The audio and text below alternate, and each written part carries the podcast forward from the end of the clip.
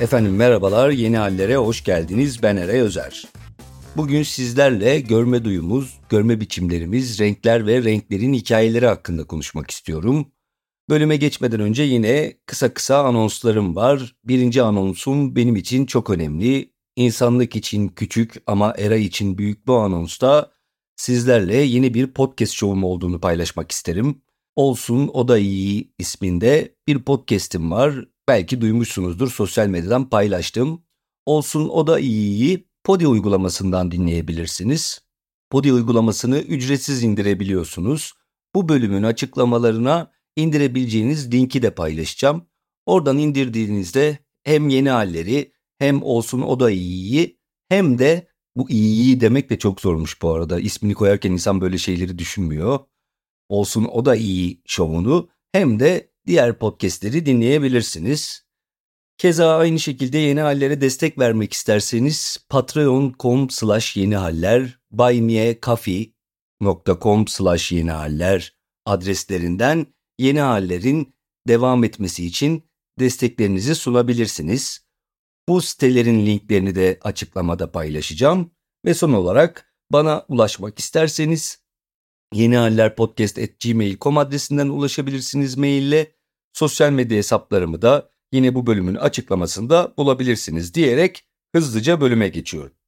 Şimdi görmeden bahsedeceğiz. Görme biçimleri dedim ama John Berger'e girmeyeceğim. İşin felsefe kısmına girmeden aslında pratikte neler yaşıyoruz biraz ondan bahsetmek istiyorum. Şöyle ki efendim görmek dediğimiz şey yani göz dediğimiz şey zamanla oluşmuş evrim süreci boyunca tahmin edebileceğiniz gibi milyon milyon yıllarda ortaya çıkmış ama ta tek hücreli canlılardayken bile soyumuz milyon milyon yıllar önce görme diyemeyeceğimiz yani ortada bir göz yokken bile ışığa karşı bir hassasiyet varmış. Yani ışığın yoğunluğuna bağlı olarak tek hücreli canlılar gündüzle gecenin ya da gündüzle hani ışığın olmaması başka bir durum aslında ondan da bahsedeceğim.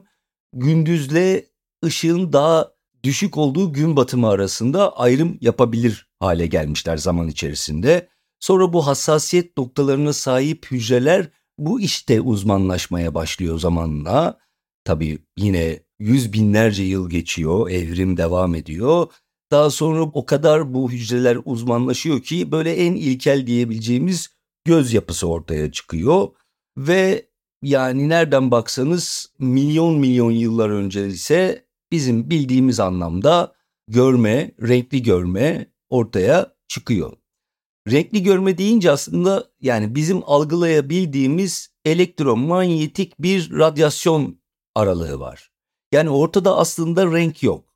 Işık cisimlere vuruyor. Bu cisimler de ışığı yansıtma özelliklerine bağlı olarak bazı dalga boylarında ışığı elektromanyetik radyasyon halinde yansıtıyorlar. Bu dalga boylarından bazı aralıkları da bizim gözümüz seçebiliyor. Bizde böyle olması yani belli bir aralıkta olması bütün canlılarda aynı aralıkta olduğu anlamına gelmiyor. Dolayısıyla her canlı türü farklı görüyor.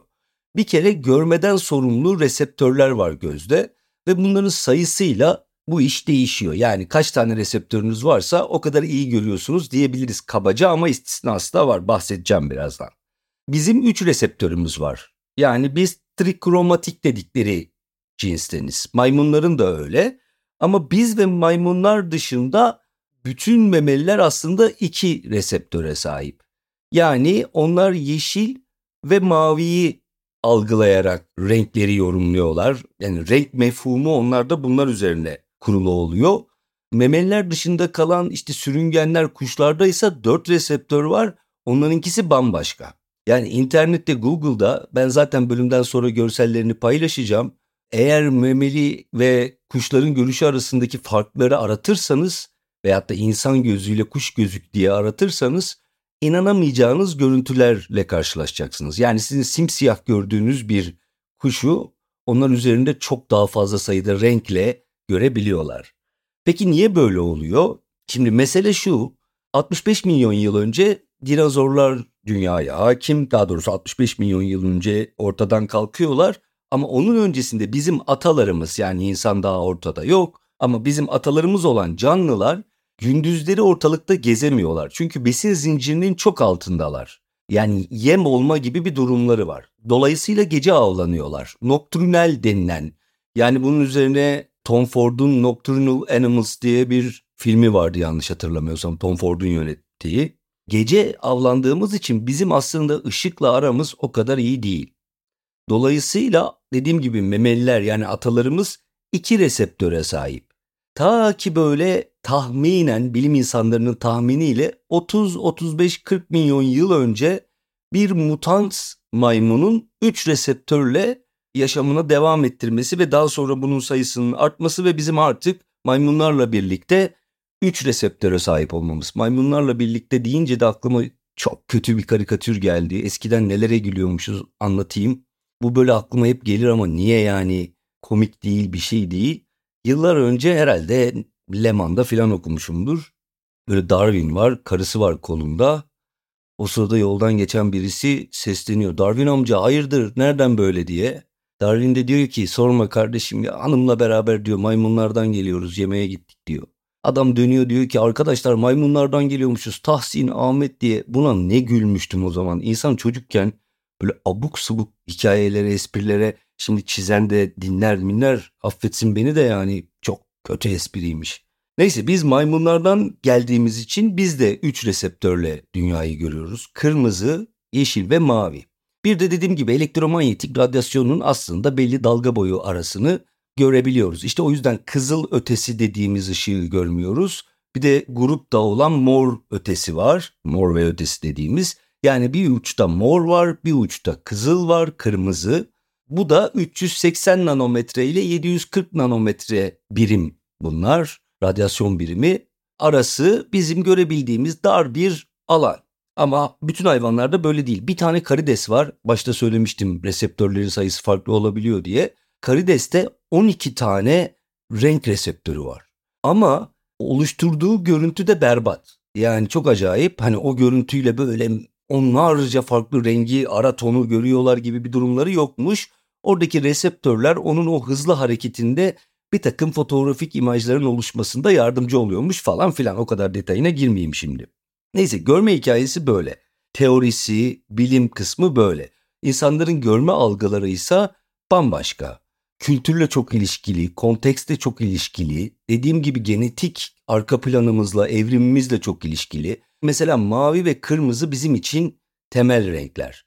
Mavi ışık özellikle bize gündüzü, kırmızı ışıksa artık gündüzün sona ermekte olduğunu anlatıyor. Dolayısıyla mavi ve kırmızı hassasiyetimiz çok farklı. Mavi insanı daha fazla uyanık tutan bir renk. Benim aklıma hemen konuyu çalışırken bu floresan lambaları geldi. Ben öldür Allah o floresan lambaların altında duramıyorum arkadaşlar. Yani annemlere gittiğimde orada oluyor bu floresan lambalarından. İnsanın içini emiyor, böyle ruhumu çekiyor falan gibi geliyor. Bana böyle o doğal ışık dedikleri sarı ışık lazım. O maviden, o gündüz ışığından kırmızıya geçiş süreci insanı çok etkiliyor. Kırmızıya yaklaştıkça aslında uykumuz geliyor. Ama bir yandan da şöyle şeyler de var. İşte mavi aslında insanı dinginleştiren, sakinleştiren bir renk diyoruz. Kırmızı ise işte seksin, ne bileyim böyle daha tutkunun rengi diyoruz. Burada işte kontekst devreye giriyor. Yani nerede neye göre, ne, nerede gördüğünde algıladın. Işık söz konusu olduğunda öyle değil. Hatta gece lambaları vardır, kırmızıdır hatırlarsınız çocukluğumuzda. Niyeyse bir ara çok modaydı, hala öyle mi bilmiyorum. Küçücük ampulleri olur böyle takarlar ve gece çocuk korkmasın diye herhalde. Bence o daha korkunç bir ortam yapıyor içerisini. Onu takarlardı. İşte onun uykuyu getiren bir fonksiyonu var. Hatta böyle akıllı lambalar var şimdi işte senin yatma saatine göre ışığı kısıyor, açıyor, kırmızıya çeviriyor filan. Değişiyor özetle. Tabii biz görmeyi niye önemli hale getiriyoruz? Bizim için görmek ne anlama geliyor? Yine evrimsel biyolojiye ve geçmişe baktığımızda, evrimsel sürece baktığımızda bizim için şu anlama geliyor. Biz aslında kontrastlarla bir beslenmeye çalışıyoruz, iki yem olmaktan kurtulmaya çalışıyoruz. Yani figürle fon arasındaki ilişkiyi kurup objeleri zeminden ayrıştırma gibi bir derdimiz var. Ayrıştırabileceğiz ki işte ona göre kaçacağız, avlayacağız, üstüne atlayacağız filan.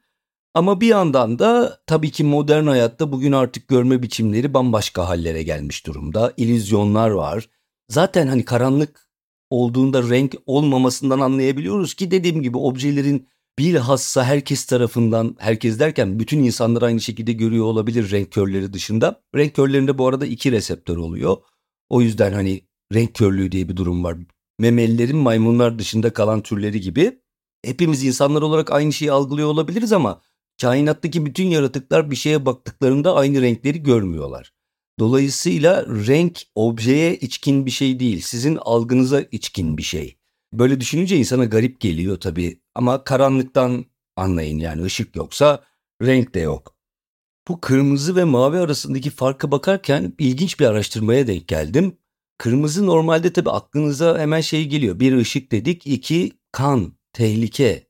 Yani insan için kırmızının alarma geçirici olmasının nedenlerinden bir tanesi de kanın renginin kırmızı olması.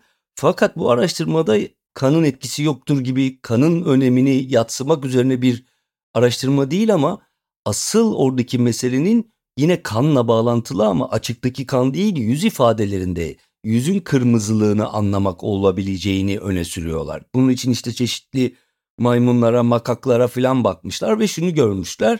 Yani karşı tarafın, karşı cinsin çiftleşmeye hazır olup, olup olmadığını anlamak için.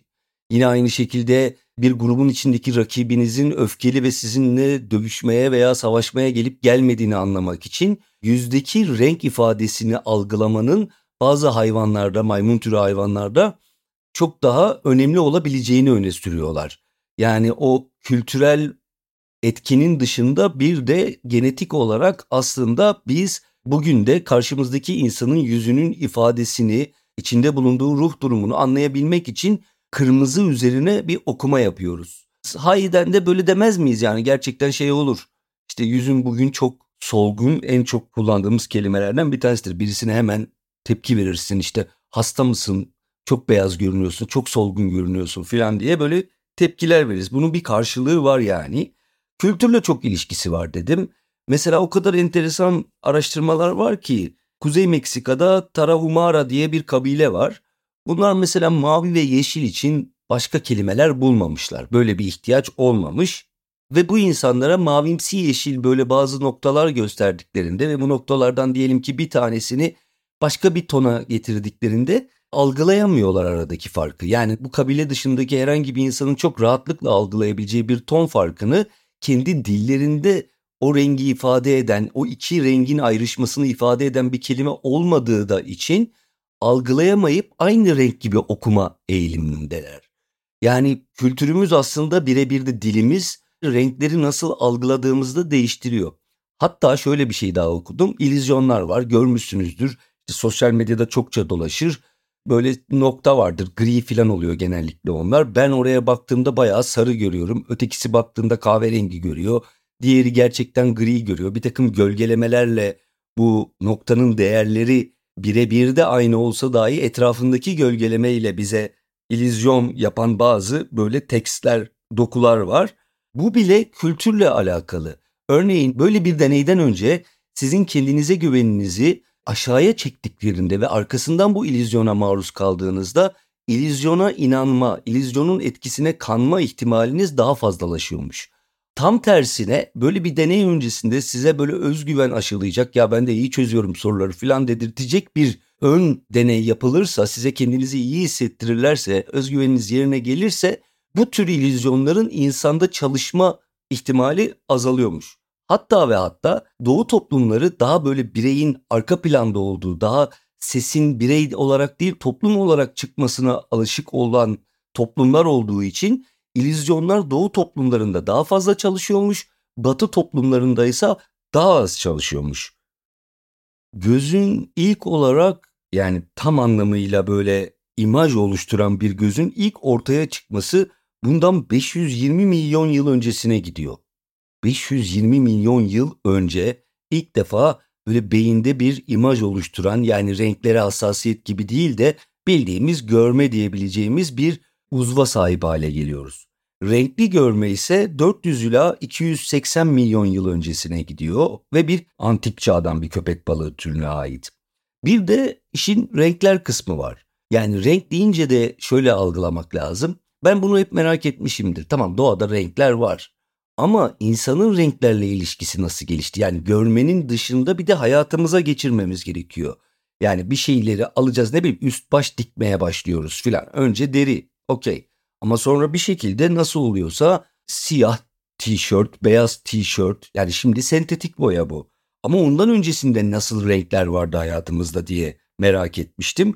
Ve bunun da bir karşılığı var. Şöyle ki paleolitik dönemde 5 ana renkle yaşıyoruz aslında. Yani doğadan 5 renk elde edebiliyoruz. Bunlar sırasıyla siyah, beyaz, bunlar böyle çeşitli taşları mesela siyahta işte yanmış bir zifti kullanarak siyah elde ediyorlar. Kırmızı topraktan geliyor filan, kildi topraktan gibi düşünün. Siyah var, beyaz var, sarı var, kahverengi var ve kırmızı var. Bu beş renkle hayat devam ediyor. Mesela yine renklerden bahsedersek çok az bulunan renklerden bir tanesi mordur. Tarihte de böyle. Yani hem nasıl derler sentetik olarak üretilmesi çok uzun zaman almış. Dolayısıyla insanlık tarihi boyunca çok kıymetli olduğu için genellikle işte hepiniz bilirsiniz çok beylik bilgidir. İşte Roma'da daha sonra Bizans'ta filan soyluların kullandığı bir renktir mor. Bunun sebebi de aslında doğada pek bulunamayan özellikle boyar madde olarak bulunması neredeyse imkansız olan bir renk olması. Hatta ben bölümden önce yine Instagram'da işte bir görsel paylaştım. Görselde böyle Herkül var. O Herkül aslında köpeği var ve köpeğinin ağzında bir salyangoz var. O bir resim. Sebebi de şu çünkü mor ilk olarak Lübnan'ın Sur sahillerindeki bir deniz salyangozundan elde ediliyor. Bu salyangozun iç mukozasının rengi mor ve resimde de işte ya mitolojideki yeriyle Herkül köpeğini o sahilde gezdirirken bir bakıyor köpeğinin salyası mor olmuş. Sonra diyor ki aa nasıl oldu işte köpeğin de ağzında bir tane salyangoz var. Ha diyor demek ki işte buradan mor oldu filan diye gerçekten de surdaki salyangozlar toplanıyor. Bunlar fıçılara dolduruluyor. Bizim böyle daha belki bölümlerimizde çok kullandığımız yaşlı Plini vardır mesela. Yine antik Yunan'da yaşayan. O Plini filan yani bu renk için bu kadar kokuya değer mi? Berbat kokuyor o salyangozlar fıçılarda filan. Lanet olsun bu renge filan gibi yazılar yazıyor. Sebebi çünkü yani 9000 tane salyangoz topladığınızda 1 gram mor elde ediyorsunuz. O kadar az bulunan bir şey ve tam da bu yüzden az bulunduğu için de işte soylular bunu kullanmayı tercih ediyorlar. Uzun yıllar asaletin, soyluluğun simgesi bugün bile modada morun böyle bir etkisi olduğu söylenir. Hatta pazarlamada da keza. Pazarlamada da kavramlar çok kullanılır renklerle ilişki. Beyaz saflık, siyah asalet, mavi daha böyle kararlılık, inat, belli bir doğrunun peşinden gitme, kırmızı daha böyle tüketime yönelik açlık, ihtiyaç vesaire gibi böyle karşılıkları vardır. Bunların bir kısmı da aslında yani bazı bilim insanları şeyi söylüyorlar. Bunların bir kısmı uydurma artık diyorlar. Yani mesela pembe meselesi çok acayip. Pembe diye bir şey yok zaten. Yani rengin adı İngilizceye yanılmıyorsam 17. yüzyılda giriyor. Daha evvel Çin'de ve Japonya'da olmasına rağmen, çok kullanılmasına rağmen orada da pembeye birebir karşılıkta bir isim yok. Mesela kadınlıkla çok eşleşmiş. Ama ne zaman eşleşmiş? Biz böyle zannediyoruz ki pembe hep öyle bir renkti. Yok hatta böyle eski filmler izlersiniz işte orta çağda geçiyor. Kadınlar böyle pembe elbiseler falan. Öyle bir durum yok. 17. yüzyılda dile gelip yerleşmiş. Aslında daha öncesinde kırmızının bir tonu olarak algılanan bir renk pembe. İkinci Dünya Savaşı'ndan sonra falan bu kadınlıkla eşleşmesi ki günümüzde artık bence etkisini kaybetti. Ben severim bir sürü de pembe giydiğim kıyafet vardır. Hiç de öyle kadınlıkla madınlıkla eşleştirmem. Yani saçma zaten bir seksist bir yaklaşım. Herhangi bir rengin bir seksi bir cinsiyete ait olması. Ama yani dediğim gibi Japonya'da, Çin'de çok kullanılan bir renk. Hayatlarının içerisinde olan bir renk. Mesela mavi. Milattan önce 4000'de Afganistan'daki mavi bir kayadan alınmış. Ve Kleopatra çok seviyormuş göz kalemi olarak kullandığı söyleniyor Kleopatra'nın. Mesela pembe ile ilgili şöyle bir bilgiyi paylaşayım sizinle yine bana çok ilginç geldi. 2018'de Sahra Çölü'nde bir araştırma sırasında pembe pigmentli bir siyanobakteri, bir bakteri türüne rastlıyorlar ve bu bakterinin 660 milyon yıldan beri var olan bir bakteri olduğunu ortaya çıkarıyorlar. Yani pembe rengi doğada aslında 660 milyon yıldan beri varmış. Dolayısıyla en eski renklerden bir tanesi ama dile gire gire 17. yüzyılda giriyor ancak. Morla ilgili de şöyle bir bilgiyi paylaşmak istiyorum. Dedim ya sentetik morun üretilmesi çok daha sonra oluyor diyor. 1856'da William Henry Perkin isminde bir bilim insanı kinin yapmaya çalışırken kinini bilirsin işte toniğin içindeki madde hatta koronanın ilk aylarında da dediler ki kinin çok iyi geliyor koronaya filan. Onu yapmaya yani laboratuvar ortamında üretmeye çalışırken sentetik mor keşfediyor kazara. Yine çok yakın zamanda mesela 2009 yılında bir mavi keşfedilmiş Oregon mavisi diye. Oregon Üniversitesi'nde okuyan birisinin hocasıyla beraber yaptığı bir çalışmada ortaya çıkıyor ve Oregon mavisi adını alıyor. Dolayısıyla renkler aslında keşfedilmeye devam ediyor bir yandan da. Bitmiş değil ara tonlar bunlar herhalde. Yani benim anladığım ama şahsına münasır tonlar da sentetik açıdan üretilebildiklerinde boyar madde olarak filan kullanılmaya başlanıyor. Yani diyeceğim o ki renklerin insan algısı üzerindeki etkisi inanılmaz. Çok daha böyle eskiye dayanan bir tarihi var. İnsanlar renkleri hep belli statüler için, belli ayrışmalar için kullandıkları gibi aynı zamanda işte hayatı kendilerince neşelendirmek için, başka anlamlar yüklemek için objelere vesaire hep bunlar kullanılmış. Mesela Christie's'in başkanı, Avrupa başkanıydı herhalde ya da dünya başkanı mıydı?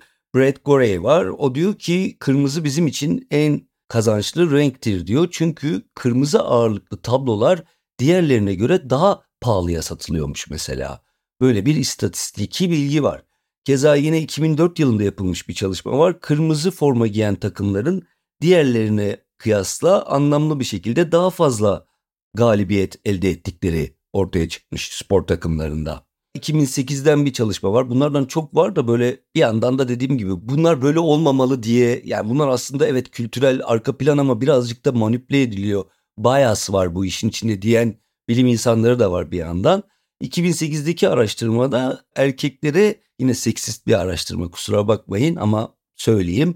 Erkeklere ortalama güzelliğe sahip bunu nasıl ölçüyorlar bilmiyorum. Kadınları bir kırmızı bir de beyaz fonda gösteriyorlar ve kırmızı fondaki kadınların erkekler tarafından daha yüksek puanlandığını görüyoruz. Ondan daha seksisti 70'lerde var ama 70'lerde zaten alışıyoruz artık zaten seksist çalışmalara, araştırmalara. 70'lerde 153 tane erkek mahpusu, hapisteki 153 erkeğe mahkuma pembe odalara koyuyorlar bu adamları. Ve bu adamlar 15 dakika içerisinde inanılmaz bir oranda %98.7 gibi bir oranda kendilerini daha güçsüz hissettiklerini belirtiyorlar pembe odaya girdiklerinde. İşte o pembenin 70'lerde özellikle kadınla özdeşleşmesi nedeniyle anlamsız bir şekilde.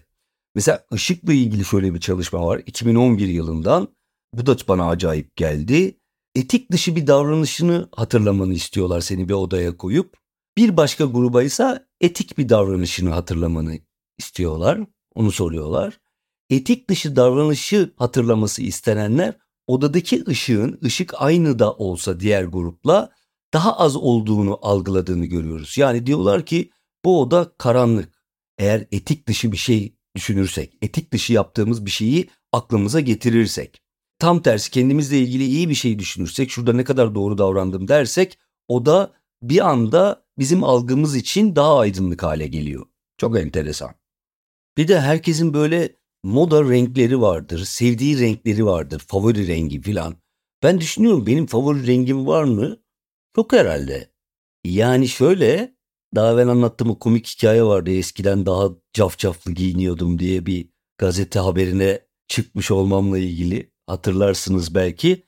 Gençliğimde böyle klasik o zaman sanki böyle siyah işte heavy metal dinleyip siyah giyinmek filan modaydı benim gençliğimde. Yani öyle davranılıyordu. Daha böyle gotik bir halimiz vardı. İşte kolda türlü türlü deriler, yüzükler, sonra küpe. Küpeyi ben çok daha sonra takmış oldum.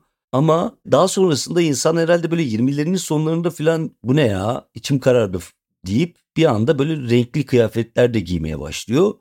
Ama sonra da 40'lardan sonra herhalde giyinme anlamını yitirince yine böyle benim düşünüyorum da daha sade bir giyinmeye doğru ilerlediğimi Yine öyle çok renkli kıyafetlerim yok ama mesela geçen gün takım elbise için gömlek almam gerekiyordu. Böyle çok uçuk şeker pembesi bir gömlek almak istedim. Düz beyaz gömlek böyle bir sıkıcı geldi yani. E, ama favori rengim yok. Yani favori sayın var mı deseniz 7'yi seviyorum mesela. Ama onun dışında favori sayım da yok. Böyle bir pek kendimin bu yönleriyle ilgili çok kafa yormadığımı fark ediyorum şimdi konuşurken. Kafa yorulmasına da birazcık acayip bakıyor gibiyim. Yani eleştirmiyorum yanlış anlamayın da hiç aklıma gelmedi ben hangi rengi seviyorum diye sormak. Bilemedim. Yeşil, mavi belki. Bak onda bile karar veremiyorum. Evet, görmek ve renkler üzerine konuştuk. Bu bölümün orkoluğu da şöyle bir şey olsun o zaman. Giderek etrafımızda görmek istemeyeceğimiz şeylerin sayısı ne yazık ki artıyor. Acıyı daha fazla gördüğümüz, çocuk ölümlerine daha fazla şahit olduğumuz günlerden geçiyoruz. Özdemir Asaf'ın da dediği gibi bütün renkler aynı hızla kirleniyordu, birinciliği beyaza verdiler. Kalın sağlıcakla.